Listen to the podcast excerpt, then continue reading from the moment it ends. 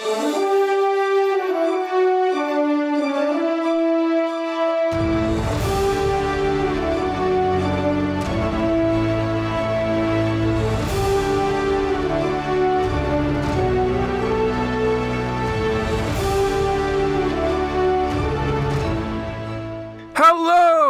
and welcome back to Archives of Fabella Daily, the only podcast ruling with an iron fist. Today is April 19th, equal to Aries 30th.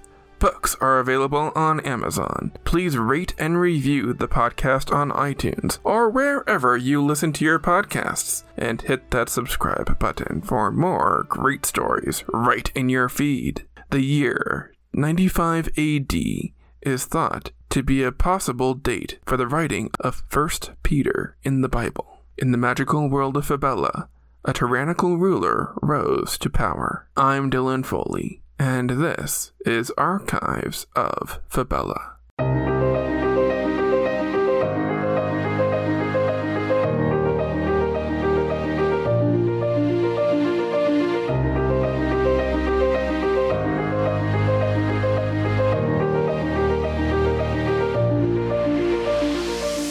Beyond our world, there is love. Beyond our world, there is war. Beyond our world, there is life. Beyond our world, there is Fabella. Aries 30th, 4095 FY, Fabella year, equal to April 19th, 95 AD, Earth year.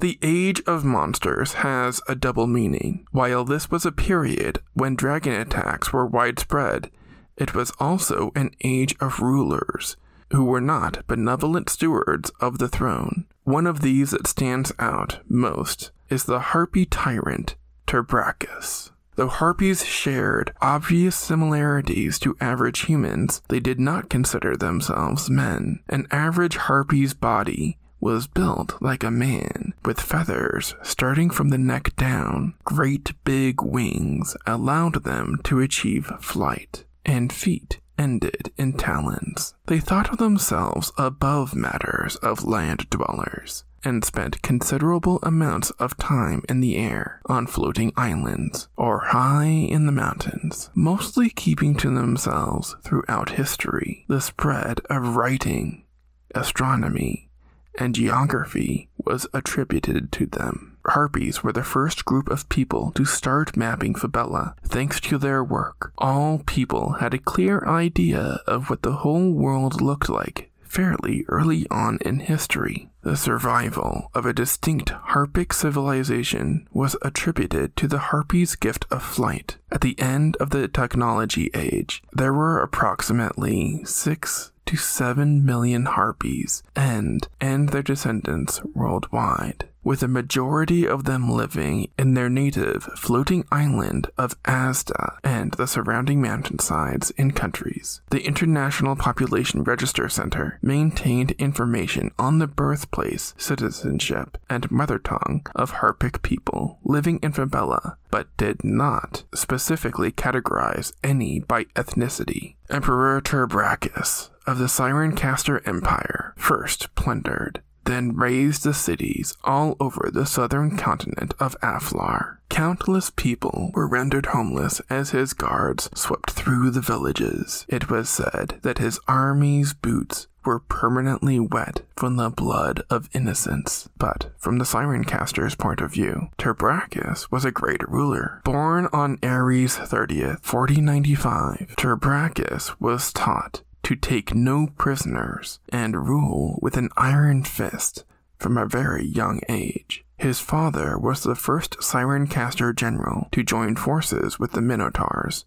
to win Siren Caster's freedom from the oppressive Sheban Empire. It could be argued that Terbracus never truly learned ethics or kindness. The word empathy never really entered his vocabulary. Cruelty, malice, and a bloodthirsty need to dominate all others was said to be his true purpose. Emperor Turbrachus tirelessly dedicated himself to expanding his empire by any means necessary. Turbrachus, in turn, brought his kingdom tremendous glory. He conquered the rainforest lands held by tribes and the smaller kingdoms for centuries. He turned the capital city of Rudassus, which had been destroyed 80 years before by the Shebans, into a gleaming display of Sirencaster's dark power over Aflar. The main gate at the inner city and the processional way that led to it were faced with brick, black as the night sky, and decorated with golden dragons. The Emperor's throne room was covered with weaponry claimed from those he slaughtered.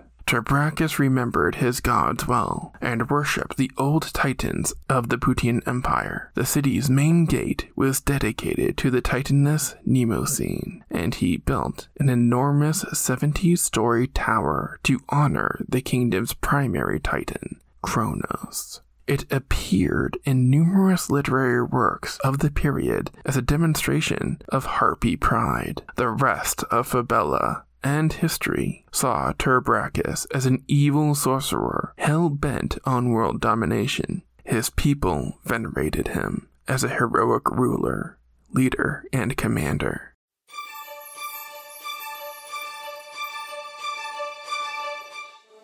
That's going to do it for us today. Tune in tomorrow for the story behind a house of worship. Subscribe now to get more new episodes right in your feed. Rate and review the podcast on iTunes or wherever you listen to your podcasts. Send your questions to archivesoffabella at gmail.com. Archives of Fabella is created, produced, and hosted by Dylan Foley, with music by Garrett Ferris and AudioBlocks. Books are available on Amazon, in ebook and paperback. As always, look outside of what is possible and think about what might be.